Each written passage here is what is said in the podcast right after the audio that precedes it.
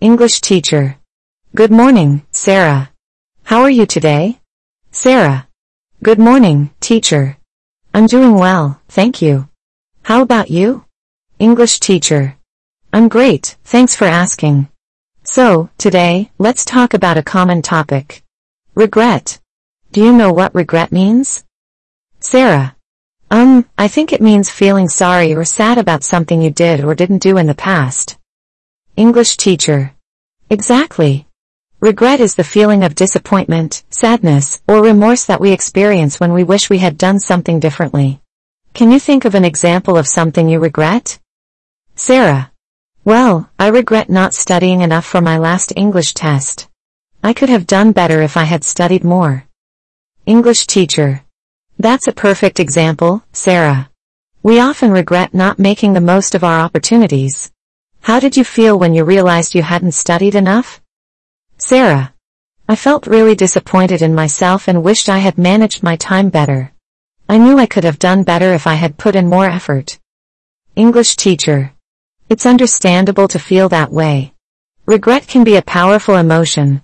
What do you think you can do differently next time to avoid this feeling? Sarah. I think I need to create a study schedule and stick to it. I also need to ask my teacher for help if I'm struggling with certain topics. English teacher. Excellent suggestions, Sarah. A study schedule and seeking assistance when needed are great ways to minimize regrets in the future. Remember, regrets can also serve as valuable lessons for personal growth. Can you think of any positive aspects of regret? Sarah. Hmm, I suppose regret can motivate us to do better and learn from our mistakes. It can help us become more responsible and make smarter choices in the future. English teacher. Absolutely. Regret can act as a catalyst for personal improvement. By reflecting on our regrets, we can make positive changes in our lives and avoid repeating the same mistakes. It's important not to dwell on regrets too much, though. We should focus on learning from them and moving forward. Do you have any questions about regret, Sarah? Sarah. Yes, teacher.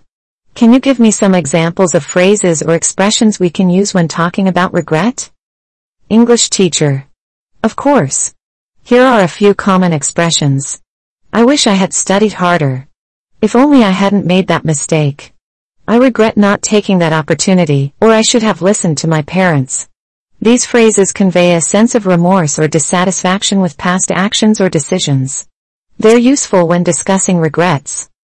Sarah. Thank you, teacher. I'll try to remember those expressions. Is there anything else I should know about regret? English teacher. Well, one thing to remember is that everyone experiences regret at some point in their lives. It's a natural part of being human. What's important is how we respond to regret and what we learn from it. By acknowledging our regrets, we can make positive changes and strive for a better future. Sarah. That's a great perspective, teacher. I'll try to embrace my regrets as learning opportunities. Thank you for the lesson. English teacher. You're welcome, Sarah. I'm glad you found the lesson helpful. Remember, I'm always here to help you improve your English skills and discuss various topics. Keep up the great work, and I'll see you in our next class. Sarah. Thank you, teacher. Have a wonderful day. English teacher. Hello, Alex. How are you today? Alex. Hi, teacher. I'm feeling a bit down today. I'm not sure why, but I just feel sad. English teacher. I'm sorry to hear that, Alex. Sadness is a common emotion that we all experience from time to time. It's important to acknowledge and understand our emotions. Is there something specific that's making you feel sad? Alex. I'm not sure, teacher. It's just a general feeling of heaviness and sadness that I can't shake off. English teacher. Sometimes, sadness can be triggered by certain events or circumstances, while other times, it might be more difficult to pinpoint the exact cause. It's okay to feel sad without a specific reason. It's part of being human. Can you describe what you're feeling? Alex. It's like a sense of emptiness and a lack of motivation. I don't feel like doing anything, and even the things I used to enjoy don't bring me much happiness anymore. English teacher. I understand. When sadness lingers for an extended period and affects your daily life, it's important to address it. Have you considered talking to someone about how you're feeling, like a close friend or family member? Alex. I haven't really talked to anyone about it. I thought it would pass on its own, but it's been going on for a while now. English teacher. It's commendable that you're willing to share your feelings with me. Sometimes, opening up to someone you trust can provide emotional support and a different perspective. Additionally, seeking professional help from a therapist or counselor can be beneficial in understanding and coping with sadness. They can provide guidance tailored to your situation. Alex. I see. I've never considered therapy before, but maybe it's worth trying if it can help me feel better. English teacher. Therapy can be a valuable tool for addressing and managing emotions like sadness. It offers a safe space to explore your feelings, develop coping mechanisms, and gain insight into your thoughts and behaviors. Remember, there's no shame in seeking help when you need it. Taking care of your mental well-being is just as important as taking care of your physical health. Alex. Thank you for your understanding and advice, teacher. It means a lot to me. English teacher. You're welcome, Alex. It's important to create a supportive environment for discussing emotions. Is there anything else you would like to know about sadness or coping strategies? Alex. Yes, teacher. Are there any techniques or activities I can try to help lift my mood when I'm feeling sad? English teacher. Certainly. Engaging in activities you enjoy, such as hobbies, listening to uplifting music, or reading books that inspire you, can help shift your focus and bring some joy. Additionally, physical exercise, getting enough sleep, and maintaining a balanced diet can contribute to your overall well-being and potentially alleviate feelings of sadness. Alex. Those are helpful suggestions, teacher. I'll try incorporating them into my routine and see if they make a difference. English teacher. That's a great approach, Alex. Remember, it's essential to be patient with yourself. Healing takes time, and everyone's journey is different. If you ever need someone to talk to or if you have further questions, please don't hesitate to reach out. Alex. Thank you so much, teacher. I really appreciate your support and guidance. English teacher. You're very welcome, Alex. It's my pleasure to help you. Remember, you're not alone, and things will get better. Take care of yourself, and I'm here for you whenever you need to talk. English teacher. Hello, Emma. How are you today? Emma. Hi, teacher. I'm excited because I just booked a trip to Paris for my summer vacation. English teacher. That's wonderful, Emma. Traveling is such an enriching experience. I'm glad to hear you're going to Paris. It's a beautiful city with so much to explore. Have you been to Paris before? Emma. No, teacher, this will be my first time. I've always wanted to visit the Eiffel Tower and see the Louvre Museum. English teacher. Those are great choices, Emma. The Eiffel Tower is an iconic symbol of Paris, and the Louvre Museum is home to many famous works of art, including the Mona Lisa. Is there anything else you're looking forward to seeing or doing in Paris? Emma. I'm also excited to stroll along the Champs-Élysées and try some delicious French pastries. I've heard the croissants in Paris are amazing. English teacher. Absolutely, Emma. The Champs-Élysées is a famous avenue known for its luxury shops and beautiful sights.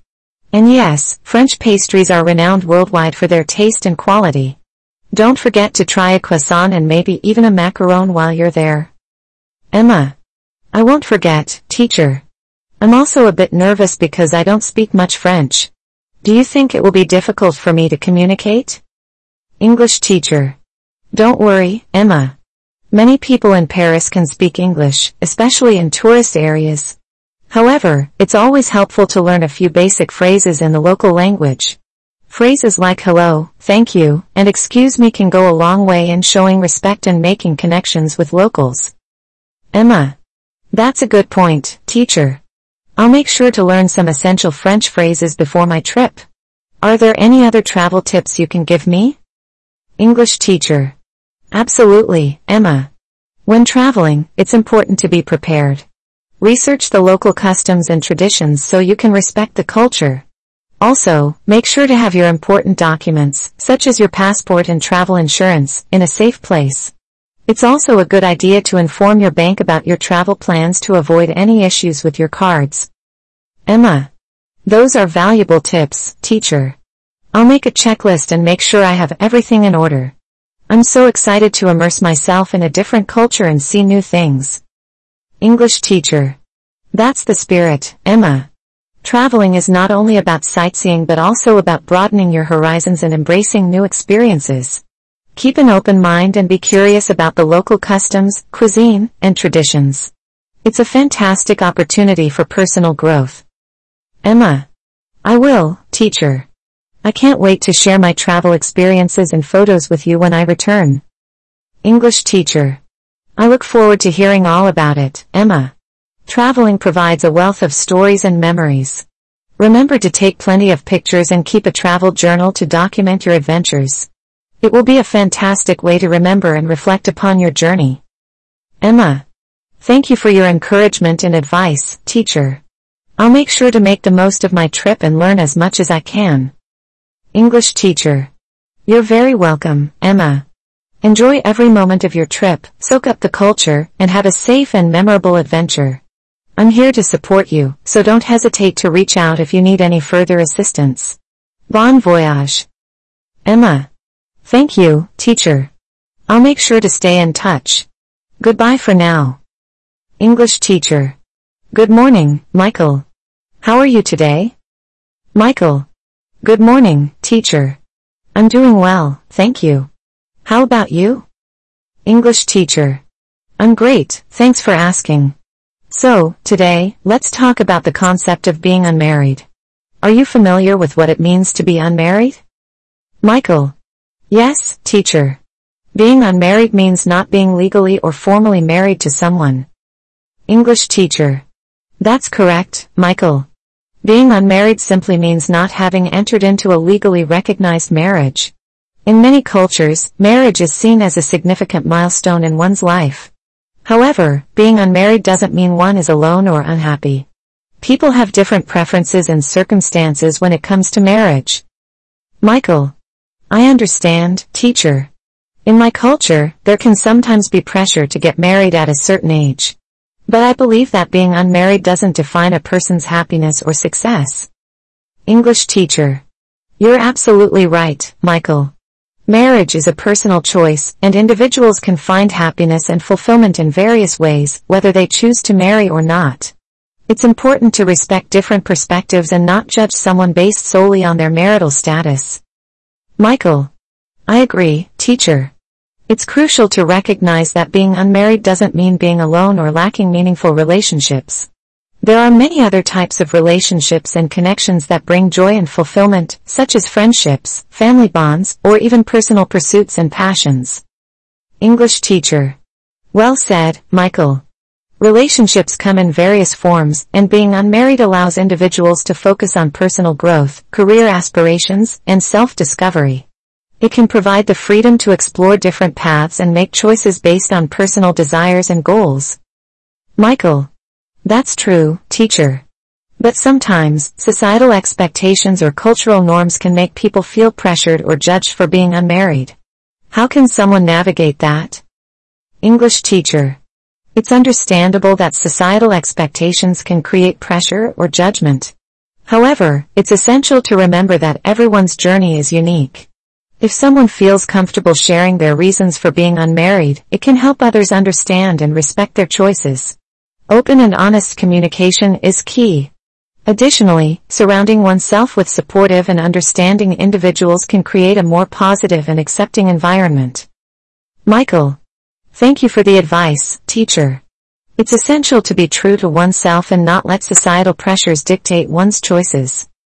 English teacher. Absolutely, Michael. Embracing one's own path and finding happiness on one's own terms is empowering. It's important to focus on personal well-being and not compare oneself to societal expectations. Remember, happiness and fulfillment can be found in many different ways, regardless of one's marital status. Michael. I appreciate your perspective, teacher. It's reassuring to know that being unmarried doesn't mean one is missing out on happiness or success. English teacher.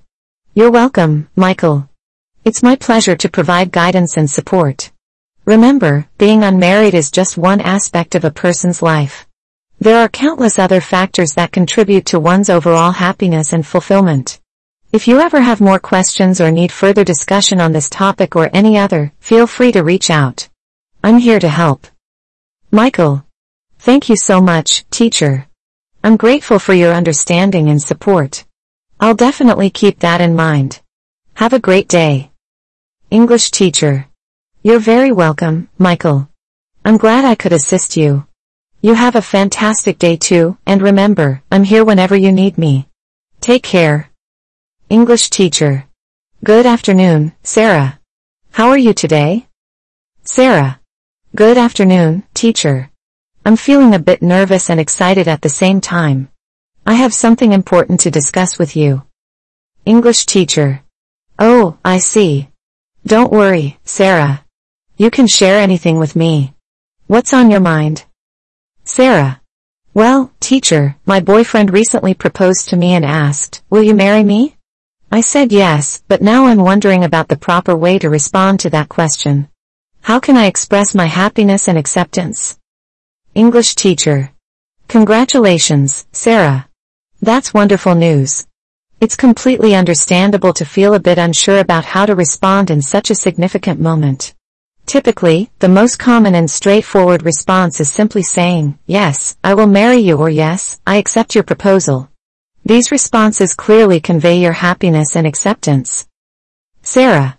Thank you, teacher. Those responses sound perfect. Is there anything else I should keep in mind when responding to a marriage proposal? English teacher. Absolutely, Sarah. It's important to express your genuine emotions and let your partner know how much their proposal means to you. You can add some personal touches to your response, such as saying, yes, I will marry you. I am so happy and excited to spend the rest of my life with you. Adding heartfelt words will make the moment even more special. Sarah. That's a great idea, teacher. I want my response to reflect my true feelings. I also want to make sure I communicate effectively. Are there any other phrases or expressions I can use to express my happiness and acceptance?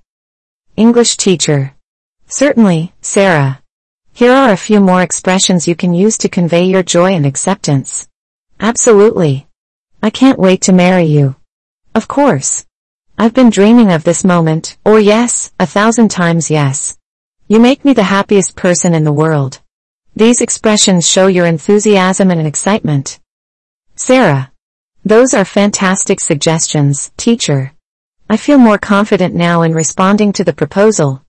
I want to make sure it's a moment we both cherish. English teacher. I'm glad I could help, Sarah. Remember, the most important thing is to be true to yourself and express your love and happiness genuinely. Your partner will appreciate your sincere response, regardless of the specific words you choose. Marriage is a beautiful journey, and I wish you all the happiness and love as you embark on this new chapter of your life. Sarah. Thank you so much, teacher. Your words mean a lot to me. I'm incredibly grateful for your guidance and support. English teacher. You're very welcome, Sarah. It's my pleasure to be here for you. If you ever need further assistance or have more questions, don't hesitate to reach out. Congratulations once again, and may your future together be filled with love and joy. Sarah. Thank you, teacher. I truly appreciate your kind words and support.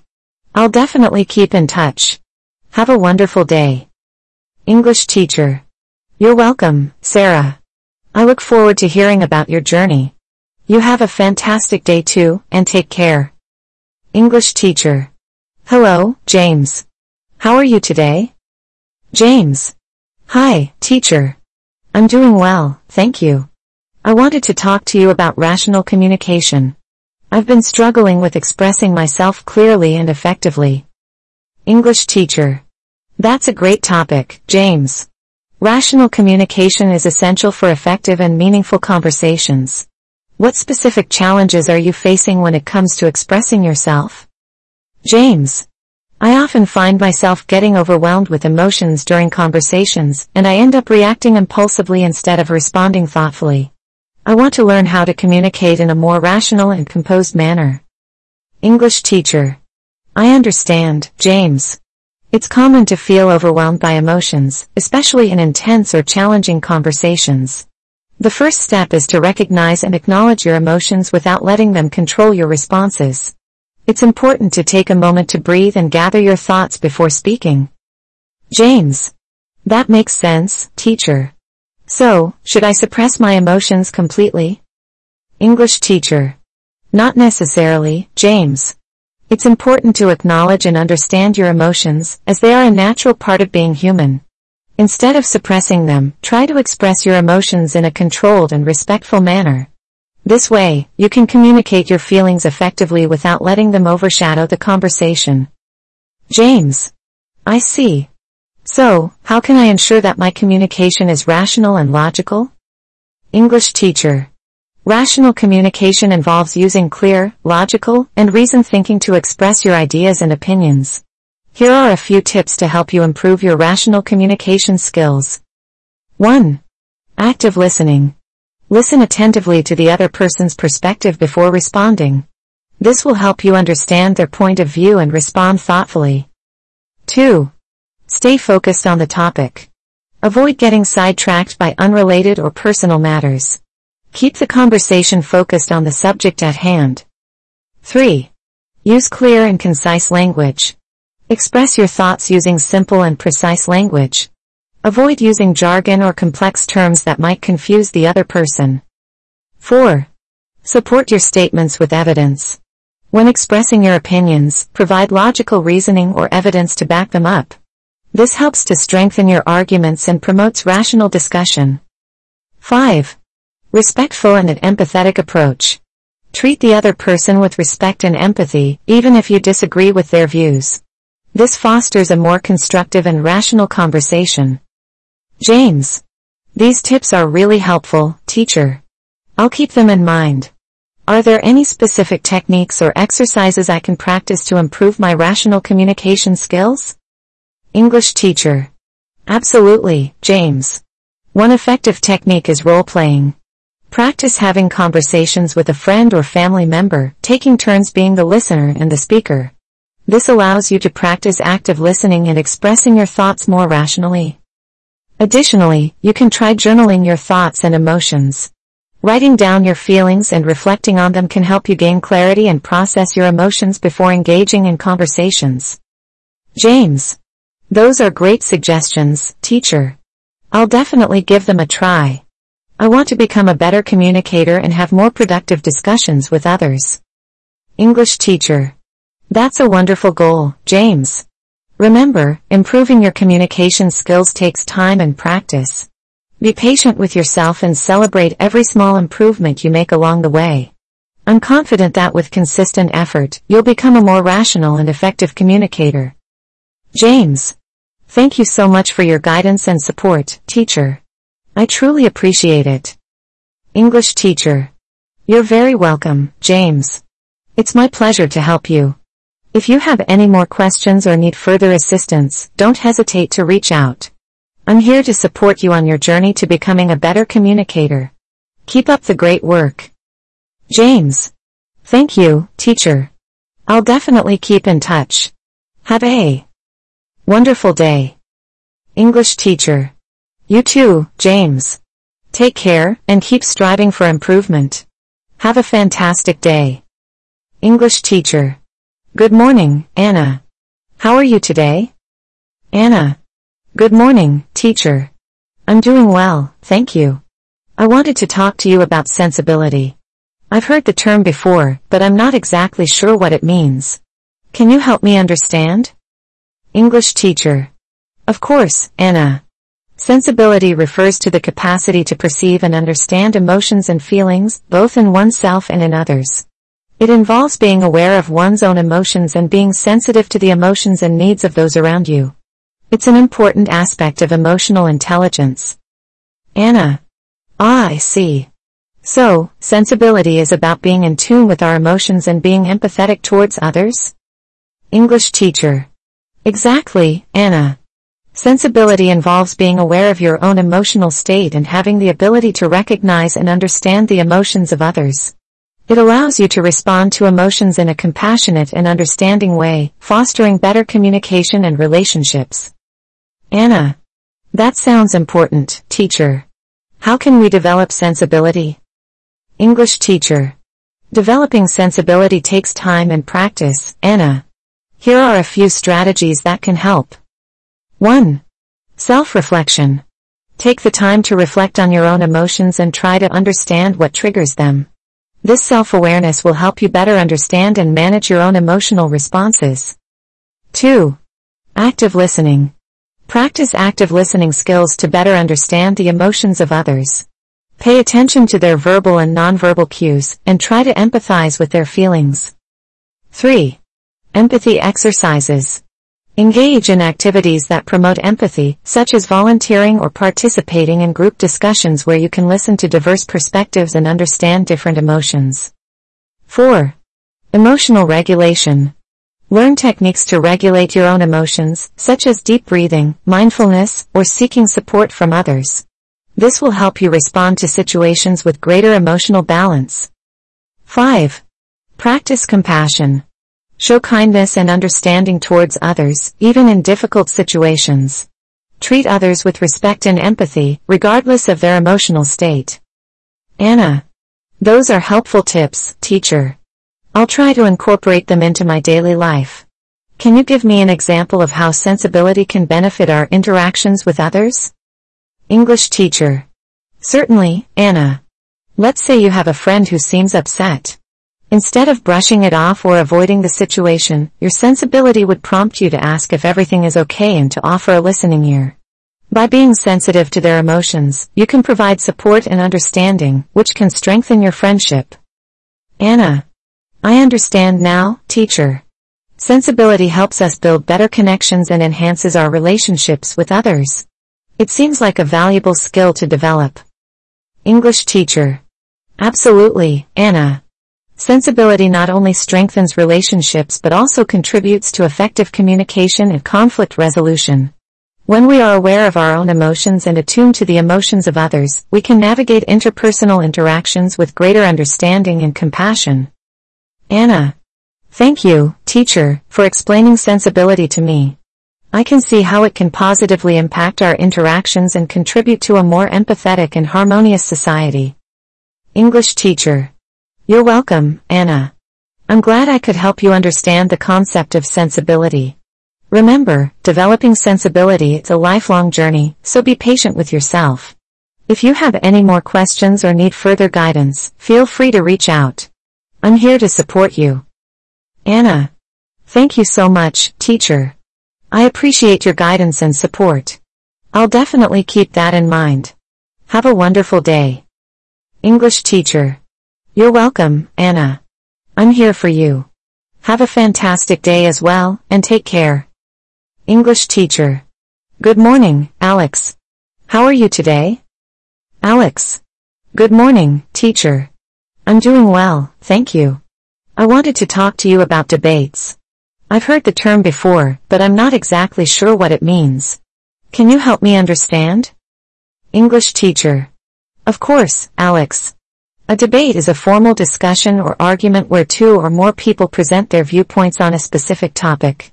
It involves presenting arguments and counterarguments, and the goal is to persuade the audience or opponent of the validity of one's position. Alex. Ah, I see. So, debates are about discussing different perspectives and trying to convince others of our point of view. English teacher. Exactly, Alex. Debates provide a platform for individuals to express their opinions and engage in critical thinking. They encourage the exchange of ideas and challenge participants to articulate their thoughts persuasively and logically. Alex. That sounds interesting, teacher. How does a debate typically work? Are there any rules or guidelines? English teacher. Yes, there are usually some rules and guidelines to ensure a structured and fair debate. Here are a few common elements of a debate. 1. Opening statements. Each participant presents their main arguments and introduces their position on the topic. 2. Rebuttals. Participants respond to the arguments made by the opposing side, challenging their claims and providing counterarguments. 3. Cross-examination. Participants have the opportunity to question each other, seeking clarifications or challenging the validity of their opponent's arguments. 4. Closing statements. Each participant summarizes their main points and reinforces their position. 5. Time limits. To ensure fairness, there are often time limits for each stage of the debate, allowing participants to express their ideas within a given time frame. Alex. That's helpful, teacher. It seems like a structured format that encourages critical thinking and effective communication. Are there any benefits to participating in debates? English teacher. Absolutely, Alex. Debates offer several benefits. Firstly, they help individuals develop their critical thinking skills, as participants need to analyze and evaluate arguments from multiple perspectives. Debates also improve public speaking abilities and enhance one's ability to articulate thoughts clearly and persuasively. Additionally, debates foster open-mindedness and the ability to consider different viewpoints, promoting tolerance and empathy. Alex. Those are great advantages, teacher. I would like to participate in a debate, but I'm not sure how to prepare. Can you give me some tips? English teacher. Certainly, Alex. Here are some tips to help you prepare for a debate. 1. Research the topic. Gather information about the topic you'll be debating. Understand the different perspectives and collect evidence to support your arguments. 2. Organize your thoughts. Create an outline or structure for your arguments. Start with a clear introduction, followed by well-supported points, and end with a strong conclusion. 3. Anticipate counterarguments. Consider the opposing viewpoints and think about possible counterarguments. Prepare rebuttals to effectively respond to these challenges. 4. Practice speaking skills. Practice speaking clearly and confidently. Pay attention to your tone, body language, and use of persuasive language to engage the audience. 5. Engage in mock debates. Participate in practice debates with classmates or friends. This will help you refine your arguments and become more comfortable with the debate format. Alex. Those tips are very helpful, teacher. I feel more prepared now. I'm excited to engage in a debate and improve my critical thinking and communication skills. English teacher. I'm glad to hear that, Alex. Participating in debates can be both challenging and rewarding. It's an excellent opportunity to express your opinions, engage with different perspectives, and develop valuable skills.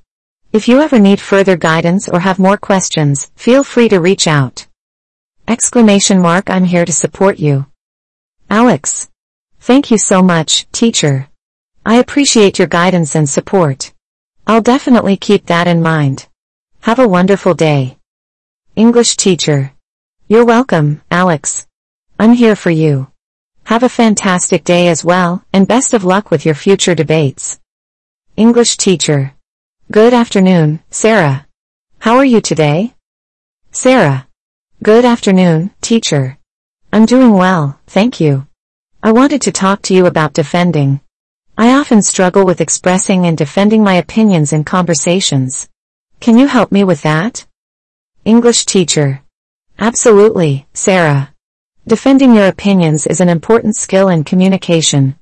It allows you to express yourself confidently and engage in meaningful discussions. I'd be happy to provide you with some guidance. Can you tell me more about the challenges you face when defending your opinions? Sarah. Well, teacher, I often feel unsure about how to structure my arguments or respond to counterarguments.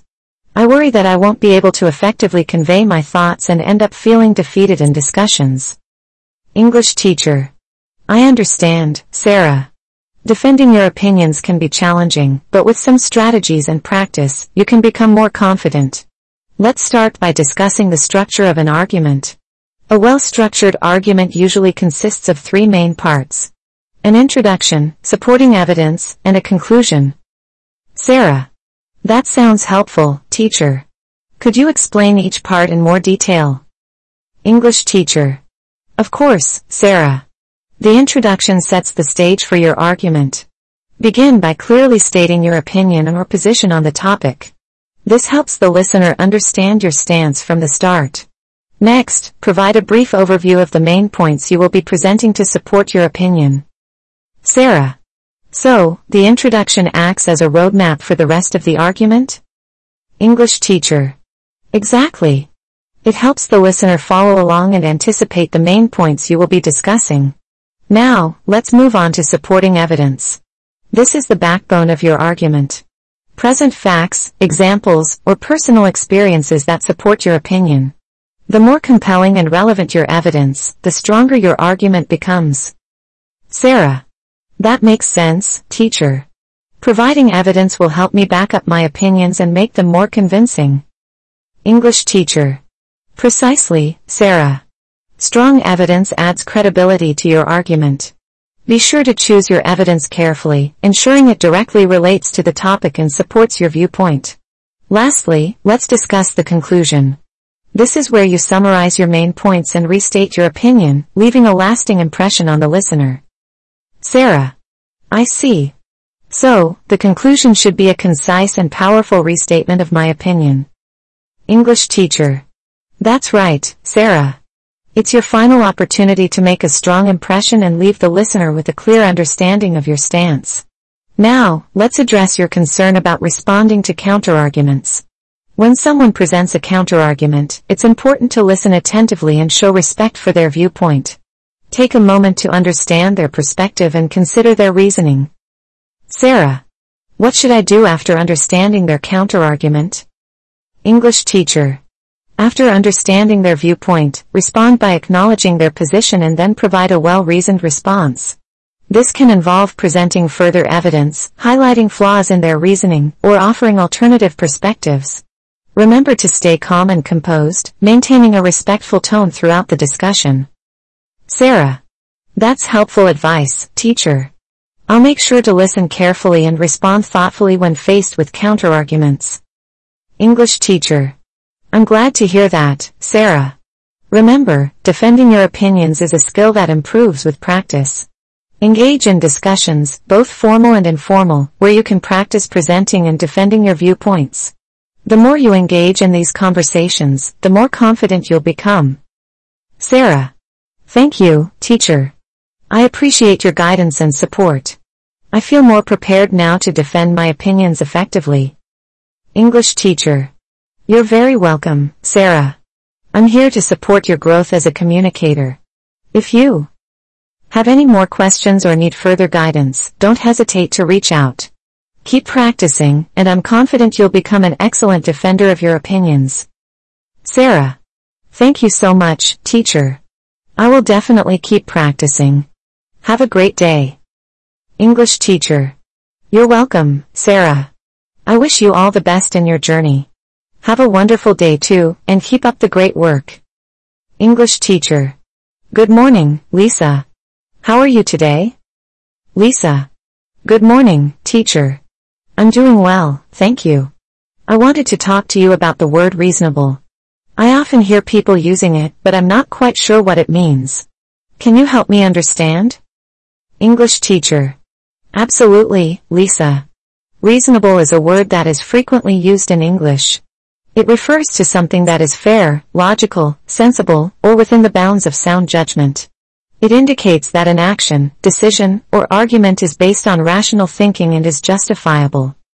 Lisa. I see. So, when someone says that something is reasonable, it means it makes sense and is fair? English teacher. Exactly, Lisa. When something is deemed reasonable, it implies that it is both sensible and fair. It suggests that the decision or action is founded on logical thinking and can be justified or understood by others. Lisa. That makes sense, teacher. Can you give me some examples of how we can use reasonable in sentences? English teacher. Of course, Lisa. Here are a few examples. 1. It's reasonable to expect students to complete their assignments on time. 2. She made a reasonable request, asking for an extension on the deadline. 3. Given the circumstances, it's only reasonable to expect some delays. 4. His arguments were well reasoned and presented in a reasonable manner. 5. The prices at that restaurant are quite reasonable, considering the quality of the food. Lisa. Thank you, teacher. Those examples help me understand how reasonable can be used in different contexts. But how can we determine if something is reasonable or not? English teacher. That's a great question, Lisa. The determination of what is reasonable can vary depending on the situation and the perspectives of the people involved. However, some factors that are often considered when evaluating reasonableness include logic, fairness, common sense, and the context of the situation. It's important to consider multiple viewpoints and use critical thinking to assess the reasonableness of an action, decision, or argument. Lisa. I see, teacher. So, reasonableness is subjective and can differ from person to person based on their perspectives and understanding? English teacher. Absolutely, Lisa. Reasonableness can indeed be subjective, as different individuals may have different interpretations or judgments about what is fair or logical. It's important to have open and respectful discussions to understand and appreciate different viewpoints when considering reasonableness. Lisa. That makes sense, teacher. It seems like being able to assess reasonableness is an important skill in communication and decision making. English teacher. You're absolutely right, Lisa. The ability to evaluate reasonableness helps us make informed decisions, engage in meaningful discussions, and build stronger relationships with others. It's a valuable skill to develop in both personal and professional contexts. Lisa. I appreciate your explanation, teacher. I feel like I have a better understanding of the word reasonable now. Thank you for your guidance. English teacher. You're very welcome, Lisa. I'm glad I could help. Remember, if you have any more questions or need further clarification, don't hesitate to reach out. I'm here to support your language learning journey. Lisa. Thank you, teacher. I appreciate your support. Have a wonderful day. English teacher. You too, Lisa. Have a fantastic day ahead, and keep up the great work with your English studies. English teacher. Good afternoon, Mark. How are you today? Mark. Good afternoon, teacher. I'm doing well, thank you. I wanted to talk to you about the word refuse. I sometimes hear it used, but I'm not entirely sure what it means. Can you help me understand? English teacher. Certainly, Mark. Refuse is a verb that means to decline or reject something. It is often used when you say no to an offer, request, or invitation. When you refuse, you are saying that you do not want to accept or agree to something. Mark. I see. So, if someone offers me something and I don't want it, I can refuse it? English teacher. Exactly, Mark. If you are presented with an offer or a request, and you choose not to accept or comply with it, you can refuse. It's a way of politely declining or saying no to something. Mark. That makes sense, teacher. Can you provide me with some examples of how to use refuse in sentences? English teacher. Absolutely, Mark. Here are a few examples. 1. He politely refused the job offer because he had already accepted another position. 2. She refused to lend her car to her friend because she was concerned about its safety. 3. The company refused to lower the price of the product despite the customer's request. 4. The teacher refused to accept late assignments as per the class policy. 5. They refused the invitation to the party because they already had other plans. Mark. Thank you, teacher. Those examples help me understand how refuse is used in different contexts. But how can we refuse something politely without causing offense? English teacher. That's an important consideration, Mark. Politely refusing something is crucial to maintain good relationships and avoid causing offense.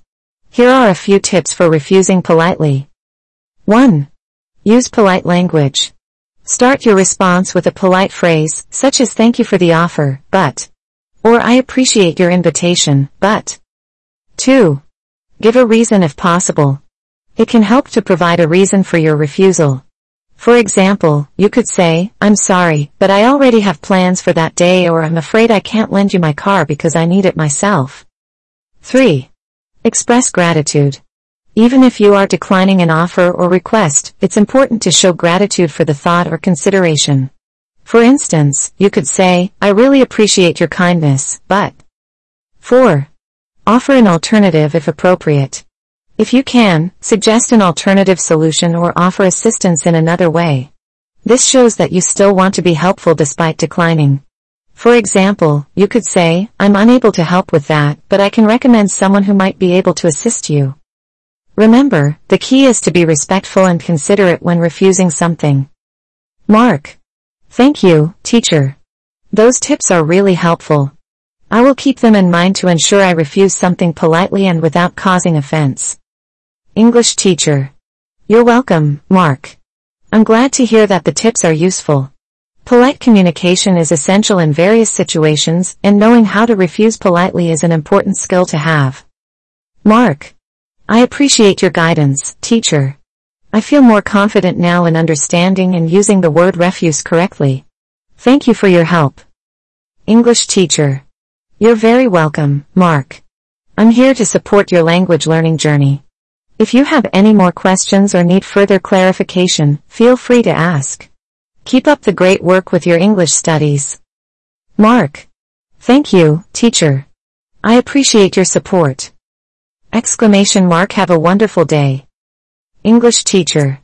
You too, Mark. Have a fantastic day ahead and keep up the excellent progress. English teacher. Good morning, Sarah. How are you today? Sarah. Good morning, teacher. I'm doing well, thank you.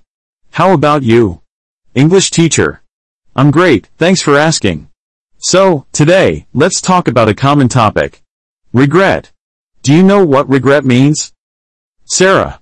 Um, I think it means feeling sorry or sad about something you did or didn't do in the past. English teacher. Exactly. Regret is the feeling of disappointment, sadness, or remorse that we experience when we wish we had done something differently. Can you think of an example of something you regret? Sarah. Well, I regret not studying enough for my last English test. I could have done better if I had studied more. English teacher. That's a perfect example, Sarah. We often regret not making the most of our opportunities. How did you feel when you realized you hadn't studied enough? Sarah. I felt really disappointed in myself and wished I had managed my time better. I knew I could have done better if I had put in more effort. English teacher. It's understandable to feel that way. Regret can be a powerful emotion. What do you think you can do differently next time to avoid this feeling? Sarah. I think I need to create a study schedule and stick to it. I also need to ask my teacher for help if I'm struggling with certain topics. English teacher. Excellent suggestions, Sarah. A study schedule and seeking assistance when needed are great ways to minimize regrets in the future. Remember, regrets can also serve as valuable lessons for personal growth. Can you think of any positive aspects of regret? Sarah. Hmm, I suppose regret can motivate us to do better and learn from our mistakes. It can help us become more responsible and make smarter choices in the future. English teacher. Absolutely. Regret can act as a catalyst for personal improvement. By reflecting on our regrets, we can make positive changes in our lives and avoid repeating the same mistakes. It's important not to dwell on regrets too much, though. We should focus on learning from them and moving forward. Do you have any questions about regret, Sarah? Sarah. Yes, teacher. Can you give me some examples of phrases or expressions we can use when talking about regret? English teacher. Of course. Here are a few common expressions. I wish I had studied harder. If only I hadn't made that mistake. I regret not taking that opportunity, or I should have listened to my parents. These phrases convey a sense of remorse or dissatisfaction with past actions or decisions. They're useful when discussing regrets. Sarah. Thank you, teacher. I'll try to remember those expressions. Is there anything else I should know about regret? English teacher. Well, one thing to remember is that everyone experiences regret at some point in their lives. It's a natural part of being human. What's important is how we respond to regret and what we learn from it. By acknowledging our regrets, we can make positive changes and strive for a better future. Sarah. That's a great perspective, teacher. I'll try to embrace my regrets as learning opportunities. Thank you for the lesson. English teacher. You're welcome, Sarah. I'm glad you found the lesson helpful. Remember, I'm always here to help you improve your English skills and discuss various topics. Keep up the great work, and I'll see you in our next class. Sarah. Thank you, teacher. Have a wonderful day. English teacher. Hello, Alex. How are you today? Alex. Hi, teacher. I'm feeling a bit down today. I'm not sure why, but I just feel sad. English teacher. I'm sorry to hear that, Alex. Sadness is a common emotion that we all experience from time to time. It's important to acknowledge and understand our emotions. Is there something specific that's making you feel sad? Alex. I'm not sure, teacher. It's just a general feeling of heaviness and sadness that I can't shake off. English teacher. Sometimes, sadness can be triggered by certain events or circumstances, while other times, it might be more difficult to pinpoint the exact cause. It's okay to feel sad without a specific reason. It's part of being human. Can you describe what you're feeling? Alex. It's like a sense of emptiness and a lack of motivation. I don't feel like doing anything, and even the things I used to enjoy don't bring me much happiness anymore. English teacher. I understand. When sadness lingers for an extended period and affects your daily life, it's important to address it. Have you considered talking to someone about how you're feeling, like a close friend or family member? Alex. I haven't really talked to anyone about it. I thought it would pass on its own, but it's been going on for a while now. English teacher. It's commendable that you're willing to share your feelings with me. Sometimes, opening up to someone you trust can provide emotional support and a different perspective. Additionally, seeking professional help from a therapist or counselor can be beneficial in understanding and coping with sadness. They can provide guidance tailored to your situation. Alex. I see. I've never considered therapy before, but maybe it's worth trying if it can help me feel better. English teacher. Therapy can be a valuable tool for addressing and managing emotions like sadness. It offers a safe space to explore your feelings, develop coping mechanisms, and gain insight into your thoughts and behaviors. Remember, there's no shame in seeking help when you need it. Taking care of your mental well-being is just as important as taking care of your physical health. Alex. Thank you for your understanding and advice, teacher. It means a lot to me. English teacher. You're welcome, Alex. It's important to create a supportive environment for discussing emotions. Is there anything else you would like to know about sadness or coping strategies? Alex. Yes, teacher. Are there any techniques or activities I can try to help lift my mood when I'm feeling sad? English teacher. Certainly. Engaging in activities you enjoy, such as hobbies, listening to uplifting music, or reading books that inspire you, can help shift your focus and bring some joy. Additionally, physical exercise, getting enough sleep, and maintaining a balanced diet can contribute to your overall well-being and potentially alleviate feelings of sadness. Alex. Those are helpful suggestions, teacher. I'll try incorporating them into my routine and see if they make a difference. English teacher. That's a great approach, Alex. Remember, it's essential to be patient with yourself. Healing takes time, and everyone's journey is different. If you ever need someone to talk to or if you have further questions, please don't hesitate to reach out. Alex. Thank you so much, teacher. I really appreciate your support and guidance. English teacher. You're very welcome, Alex. It's my pleasure to help you. Remember, you're not alone, and things will get better. Take care of yourself, and I'm here for you whenever you need to talk. English teacher. Hello, Emma. How are you today? Emma. Hi, teacher. I'm excited because I just booked a trip to Paris for my summer vacation.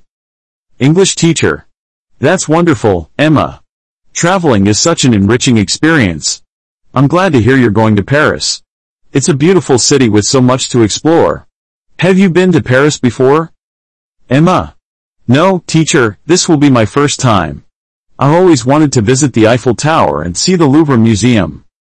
English teacher. Those are great choices, Emma.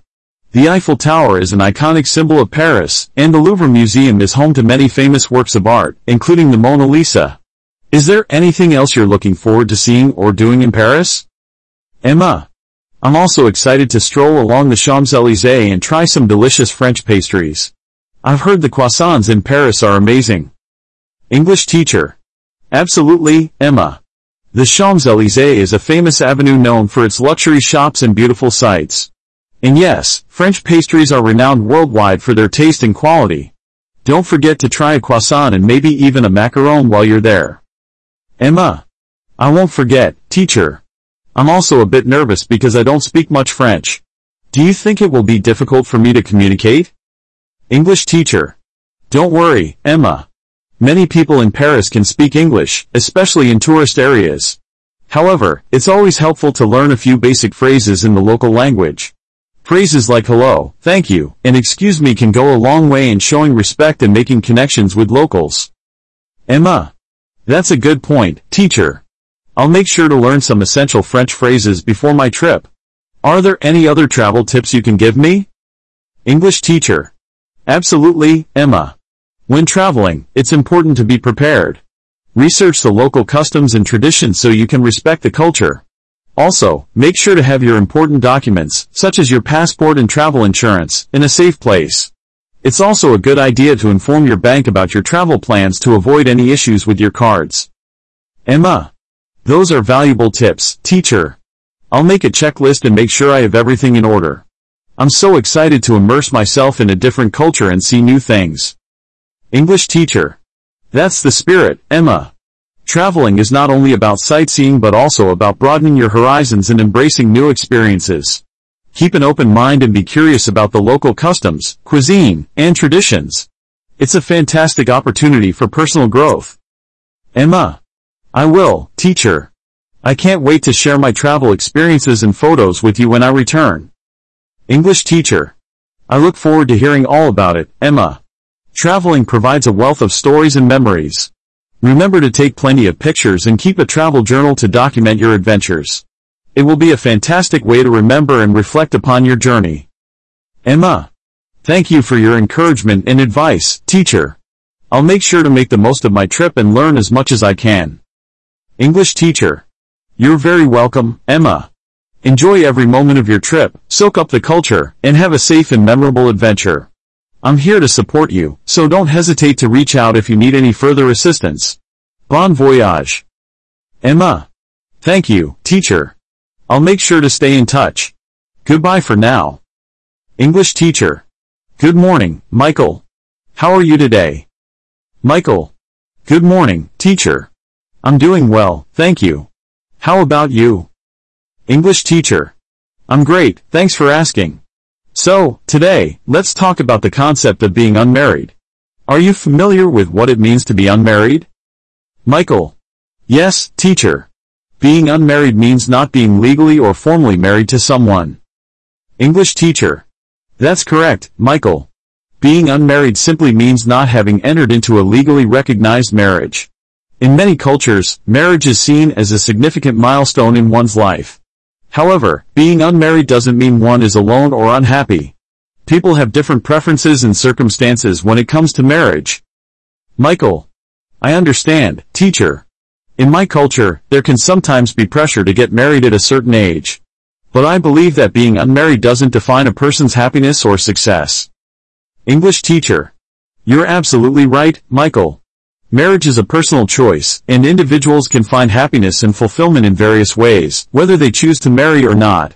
It's important to respect different perspectives and not judge someone based solely on their marital status. Michael. I agree, teacher. It's crucial to recognize that being unmarried doesn't mean being alone or lacking meaningful relationships.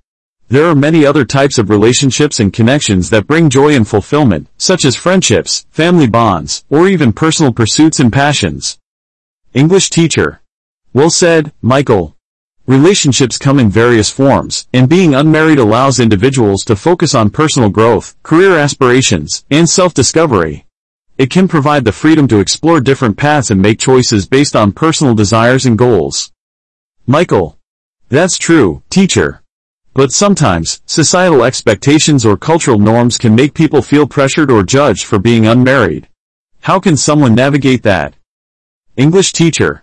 It's understandable that societal expectations can create pressure or judgment. However, it's essential to remember that everyone's journey is unique. If someone feels comfortable sharing their reasons for being unmarried, it can help others understand and respect their choices. Open and honest communication is key. Additionally, surrounding oneself with supportive and understanding individuals can create a more positive and accepting environment. Michael. Thank you for the advice, teacher. It's essential to be true to oneself and not let societal pressures dictate one's choices. English teacher. Absolutely, Michael. Embracing one's own path and finding happiness on one's own terms is empowering. It's important to focus on personal well-being and not compare oneself to societal expectations. Remember, happiness and fulfillment can be found in many different ways, regardless of one's marital status. Michael. I appreciate your perspective, teacher. It's reassuring to know that being unmarried doesn't mean one is missing out on happiness or success. English teacher. You're welcome, Michael. It's my pleasure to provide guidance and support. Remember, being unmarried is just one aspect of a person's life. There are countless other factors that contribute to one's overall happiness and fulfillment. If you ever have more questions or need further discussion on this topic or any other, feel free to reach out. I'm here to help. Michael. Thank you so much, teacher. I'm grateful for your understanding and support. I'll definitely keep that in mind. Have a great day. English teacher. You're very welcome, Michael. I'm glad I could assist you. You have a fantastic day too, and remember, I'm here whenever you need me. Take care. English teacher. Good afternoon, Sarah. How are you today? Sarah. Good afternoon, teacher. I'm feeling a bit nervous and excited at the same time. I have something important to discuss with you. English teacher. Oh, I see. Don't worry, Sarah. You can share anything with me. What's on your mind? Sarah. Well, teacher, my boyfriend recently proposed to me and asked, will you marry me? I said yes, but now I'm wondering about the proper way to respond to that question. How can I express my happiness and acceptance? English teacher. Congratulations, Sarah. That's wonderful news. It's completely understandable to feel a bit unsure about how to respond in such a significant moment. Typically, the most common and straightforward response is simply saying, yes, I will marry you or yes, I accept your proposal. These responses clearly convey your happiness and acceptance. Sarah. Thank you, teacher. Those responses sound perfect. Is there anything else I should keep in mind when responding to a marriage proposal? English teacher. Absolutely, Sarah. It's important to express your genuine emotions and let your partner know how much their proposal means to you. You can add some personal touches to your response, such as saying, yes, I will marry you. I am so happy and excited to spend the rest of my life with you. Adding heartfelt words will make the moment even more special. Sarah. That's a great idea, teacher. I want my response to reflect my true feelings. I also want to make sure I communicate effectively. Are there any other phrases or expressions I can use to express my happiness and acceptance? English teacher. Certainly, Sarah. Here are a few more expressions you can use to convey your joy and acceptance. Absolutely. I can't wait to marry you. Of course. I've been dreaming of this moment, or yes, a thousand times yes. You make me the happiest person in the world. These expressions show your enthusiasm and excitement. Sarah. Those are fantastic suggestions, teacher. I feel more confident now in responding to the proposal. I want to make sure it's a moment we both cherish. English teacher. I'm glad I could help, Sarah. Remember, the most important thing is to be true to yourself and express your love and happiness genuinely. Your partner will appreciate your sincere response, regardless of the specific words you choose. Marriage is a beautiful journey, and I wish you all the happiness and love as you embark on this new chapter of your life. Sarah. Thank you so much, teacher. Your words mean a lot to me. I'm incredibly grateful for your guidance and support. English teacher. You're very welcome, Sarah. It's my pleasure to be here for you. If you ever need further assistance or have more questions, don't hesitate to reach out. Congratulations once again, and may your future together be filled with love and joy. Sarah. Thank you, teacher. I truly appreciate your kind words and support. I'll definitely keep in touch. Have a wonderful day. English teacher. You're welcome, Sarah. I look forward to hearing about your journey.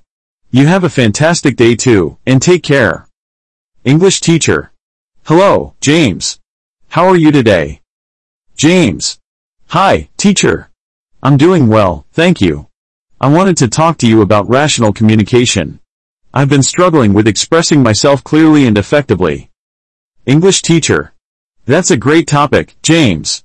Rational communication is essential for effective and meaningful conversations. What specific challenges are you facing when it comes to expressing yourself? James. I often find myself getting overwhelmed with emotions during conversations, and I end up reacting impulsively instead of responding thoughtfully. I want to learn how to communicate in a more rational and composed manner. English teacher. I understand, James. It's common to feel overwhelmed by emotions, especially in intense or challenging conversations.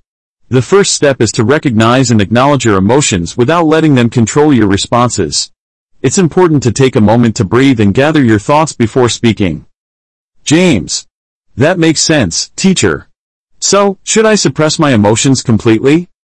English teacher. Not necessarily, James. It's important to acknowledge and understand your emotions, as they are a natural part of being human. Instead of suppressing them, try to express your emotions in a controlled and respectful manner. This way, you can communicate your feelings effectively without letting them overshadow the conversation. James. I see. So, how can I ensure that my communication is rational and logical? English teacher. Rational communication involves using clear, logical, and reasoned thinking to express your ideas and opinions. Here are a few tips to help you improve your rational communication skills. 1. Active listening. Listen attentively to the other person's perspective before responding. This will help you understand their point of view and respond thoughtfully. 2. Stay focused on the topic. Avoid getting sidetracked by unrelated or personal matters. Keep the conversation focused on the subject at hand. 3. Use clear and concise language. Express your thoughts using simple and precise language. Avoid using jargon or complex terms that might confuse the other person. 4. Support your statements with evidence. When expressing your opinions, provide logical reasoning or evidence to back them up. This helps to strengthen your arguments and promotes rational discussion. 5. Respectful and empathetic approach. Treat the other person with respect and empathy, even if you disagree with their views. This fosters a more constructive and rational conversation. James. These tips are really helpful, teacher. I'll keep them in mind. Are there any specific techniques or exercises I can practice to improve my rational communication skills? English teacher. Absolutely, James. One effective technique is role-playing. Practice having conversations with a friend or family member, taking turns being the listener and the speaker. This allows you to practice active listening and expressing your thoughts more rationally. Additionally, you can try journaling your thoughts and emotions. Writing down your feelings and reflecting on them can help you gain clarity and process your emotions before engaging in conversations. James. Those are great suggestions, teacher. I'll definitely give them a try. I want to become a better communicator and have more productive discussions with others. English teacher. That's a wonderful goal, James. Remember, improving your communication skills takes time and practice.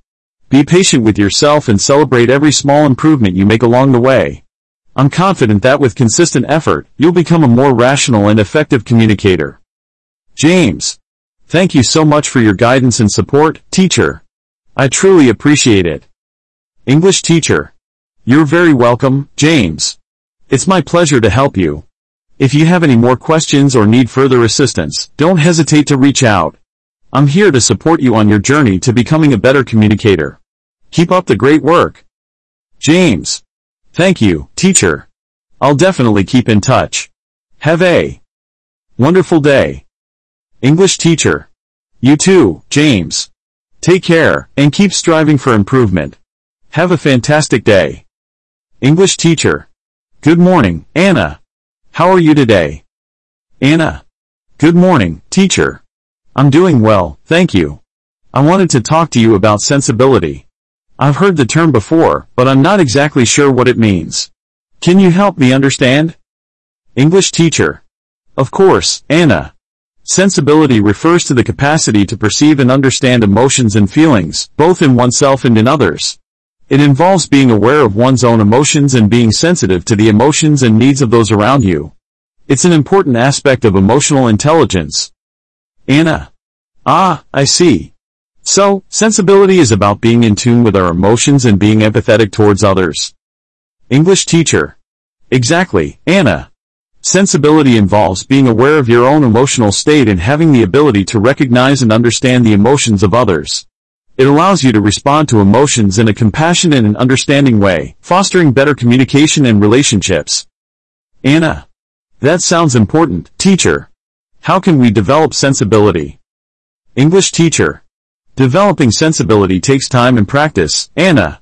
Here are a few strategies that can help. 1. Self-reflection. Take the time to reflect on your own emotions and try to understand what triggers them. This self-awareness will help you better understand and manage your own emotional responses. 2. Active listening. Practice active listening skills to better understand the emotions of others. Pay attention to their verbal and nonverbal cues, and try to empathize with their feelings. 3. Empathy exercises. Engage in activities that promote empathy, such as volunteering or participating in group discussions where you can listen to diverse perspectives and understand different emotions. 4. Emotional regulation. Learn techniques to regulate your own emotions, such as deep breathing, mindfulness, or seeking support from others. This will help you respond to situations with greater emotional balance. 5. Practice compassion. Show kindness and understanding towards others, even in difficult situations. Treat others with respect and empathy, regardless of their emotional state. Anna. Those are helpful tips, teacher. I'll try to incorporate them into my daily life. Can you give me an example of how sensibility can benefit our interactions with others? English teacher. Certainly, Anna. Let's say you have a friend who seems upset. Instead of brushing it off or avoiding the situation, your sensibility would prompt you to ask if everything is okay and to offer a listening ear. By being sensitive to their emotions, you can provide support and understanding, which can strengthen your friendship. Anna. I understand now, teacher. Sensibility helps us build better connections and enhances our relationships with others. It seems like a valuable skill to develop. English teacher. Absolutely, Anna. Sensibility not only strengthens relationships but also contributes to effective communication and conflict resolution. When we are aware of our own emotions and attuned to the emotions of others, we can navigate interpersonal interactions with greater understanding and compassion. Anna. Thank you, teacher, for explaining sensibility to me. I can see how it can positively impact our interactions and contribute to a more empathetic and harmonious society. English teacher. You're welcome, Anna. I'm glad I could help you understand the concept of sensibility. Remember, developing sensibility is a lifelong journey, so be patient with yourself. If you have any more questions or need further guidance, feel free to reach out. I'm here to support you. Anna. Thank you so much, teacher. I appreciate your guidance and support. I'll definitely keep that in mind. Have a wonderful day. English teacher. You're welcome, Anna. I'm here for you. Have a fantastic day as well, and take care. English teacher. Good morning, Alex. How are you today? Alex. Good morning, teacher. I'm doing well, thank you. I wanted to talk to you about debates. I've heard the term before, but I'm not exactly sure what it means. Can you help me understand? English teacher. Of course, Alex. A debate is a formal discussion or argument where two or more people present their viewpoints on a specific topic. It involves presenting arguments and counterarguments, and the goal is to persuade the audience or opponent of the validity of one's position. Alex. Ah, I see. So, debates are about discussing different perspectives and trying to convince others of our point of view? English teacher. Exactly, Alex. Debates provide a platform for individuals to express their opinions and engage in critical thinking. They encourage the exchange of ideas and challenge participants to articulate their thoughts persuasively and logically. Alex. That sounds interesting, teacher. How does a debate typically work? Are there any rules or guidelines? English teacher. Yes, there are usually some rules and guidelines to ensure a structured and fair debate. Here are a few common elements of a debate. 1. Opening statements. Each participant presents their main arguments and introduces their position on the topic. 2. Rebuttals. Participants respond to the arguments made by the opposing side, challenging their claims and providing counterarguments. 3. Cross-examination. Participants have the opportunity to question each other, seeking clarifications or challenging the validity of their opponent's arguments. 4. Closing statements. Each participant summarizes their main points and reinforces their position. 5. Time limits. To ensure fairness, there are often time limits for each stage of the debate, allowing participants to express their ideas within a given time frame. Alex. That's helpful, teacher. It seems like a structured format that encourages critical thinking and effective communication. Are there any benefits to participating in debates? English teacher. Absolutely, Alex. Debates offer several benefits. Firstly, they help individuals develop their critical thinking skills, as participants need to analyze and evaluate arguments from multiple perspectives. Debates also improve public speaking abilities and enhance one's ability to articulate thoughts clearly and persuasively. Additionally, debates foster open-mindedness and the ability to consider different viewpoints, promoting tolerance and empathy. Alex. Those are great advantages, teacher.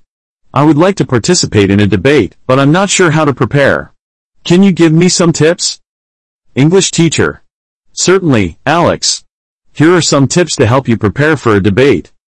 1. Research the topic. Gather information about the topic you'll be debating. Understand the different perspectives and collect evidence to support your arguments. 2. Organize your thoughts. Create an outline or structure for your arguments. Start with a clear introduction, followed by well-supported points, and end with a strong conclusion. 3. Anticipate counterarguments. Consider the opposing viewpoints and think about possible counterarguments.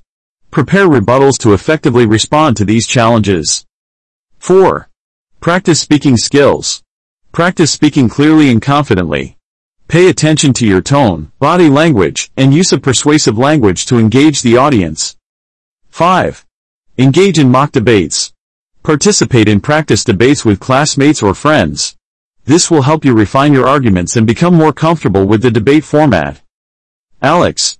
Those tips are very helpful, teacher. I feel more prepared now. I'm excited to engage in a debate and improve my critical thinking and communication skills. English teacher. I'm glad to hear that, Alex. Participating in debates can be both challenging and rewarding. It's an excellent opportunity to express your opinions, engage with different perspectives, and develop valuable skills. If you ever need further guidance or have more questions, feel free to reach out. Exclamation mark I'm here to support you. Alex. Thank you so much, teacher. I appreciate your guidance and support. I'll definitely keep that in mind. Have a wonderful day. English teacher. You're welcome, Alex. I'm here for you. Have a fantastic day as well, and best of luck with your future debates. English teacher. Good afternoon, Sarah. How are you today? Sarah. Good afternoon, teacher. I'm doing well, thank you. I wanted to talk to you about defending. I often struggle with expressing and defending my opinions in conversations. Can you help me with that? English teacher. Absolutely, Sarah. Defending your opinions is an important skill in communication. It allows you to express yourself confidently and engage in meaningful discussions. I'd be happy to provide you with some guidance. Can you tell me more about the challenges you face when defending your opinions? Sarah. Well, teacher, I often feel unsure about how to structure my arguments or respond to counterarguments. I worry that I won't be able to effectively convey my thoughts and end up feeling defeated in discussions. English teacher. I understand, Sarah. Defending your opinions can be challenging, but with some strategies and practice, you can become more confident. Let's start by discussing the structure of an argument. A well-structured argument usually consists of three main parts an introduction, supporting evidence, and a conclusion. Sarah. That sounds helpful, teacher. Could you explain each part in more detail? English teacher. Of course, Sarah. The introduction sets the stage for your argument. Begin by clearly stating your opinion or position on the topic. This helps the listener understand your stance from the start. Next, provide a brief overview of the main points you will be presenting to support your opinion. Sarah. So, the introduction acts as a roadmap for the rest of the argument? English teacher. Exactly. It helps the listener follow along and anticipate the main points you will be discussing. Now, let's move on to supporting evidence. This is the backbone of your argument. present facts, examples, or personal experiences that support your opinion. The more compelling and relevant your evidence, the stronger your argument becomes. Sarah. That makes sense, teacher. Providing evidence will help me back up my opinions and make them more convincing. English teacher. Precisely, Sarah. Strong evidence adds credibility to your argument. Be sure to choose your evidence carefully, ensuring it directly relates to the topic and supports your viewpoint. Lastly, let's discuss the conclusion. This is where you summarize your main points and restate your opinion, leaving a lasting impression on the listener. Sarah. I see. So, the conclusion should be a concise and powerful restatement of my opinion. English teacher. That's right, Sarah. It's your final opportunity to make a strong impression and leave the listener with a clear understanding of your stance. Now, let's address your concern about responding to counterarguments. When someone presents a counterargument, it's important to listen attentively and show respect for their viewpoint. Take a moment to understand their perspective and consider their reasoning. Sarah. What should I do after understanding their counterargument? English teacher. After understanding their viewpoint, respond by acknowledging their position and then provide a well-reasoned response. This can involve presenting further evidence, highlighting flaws in their reasoning, or offering alternative perspectives. Remember to stay calm and composed, maintaining a respectful tone throughout the discussion. Sarah. That's helpful advice, teacher. I'll make sure to listen carefully and respond thoughtfully when faced with counterarguments. English teacher. I'm glad to hear that, Sarah. Remember, defending your opinions is a skill that improves with practice. Engage in discussions, both formal and informal, where you can practice presenting and defending your viewpoints. The more you engage in these conversations, the more confident you'll become. Sarah. Thank you, teacher. I appreciate your guidance and support. I feel more prepared now to defend my opinions effectively. English teacher. You're very welcome, Sarah. I'm here to support your growth as a communicator. If you have any more questions or need further guidance, don't hesitate to reach out. Keep practicing, and I'm confident you'll become an excellent defender of your opinions. Sarah. Thank you so much, teacher. I will definitely keep practicing. Have a great day. English teacher. You're welcome, Sarah. I wish you all the best in your journey. Have a wonderful day too, and keep up the great work. English teacher. Good morning, Lisa. How are you today? Lisa. Good morning, teacher. I'm doing well, thank you. I wanted to talk to you about the word reasonable. I often hear people using it, but I'm not quite sure what it means. Can you help me understand? English teacher. Absolutely, Lisa. Reasonable is a word that is frequently used in English.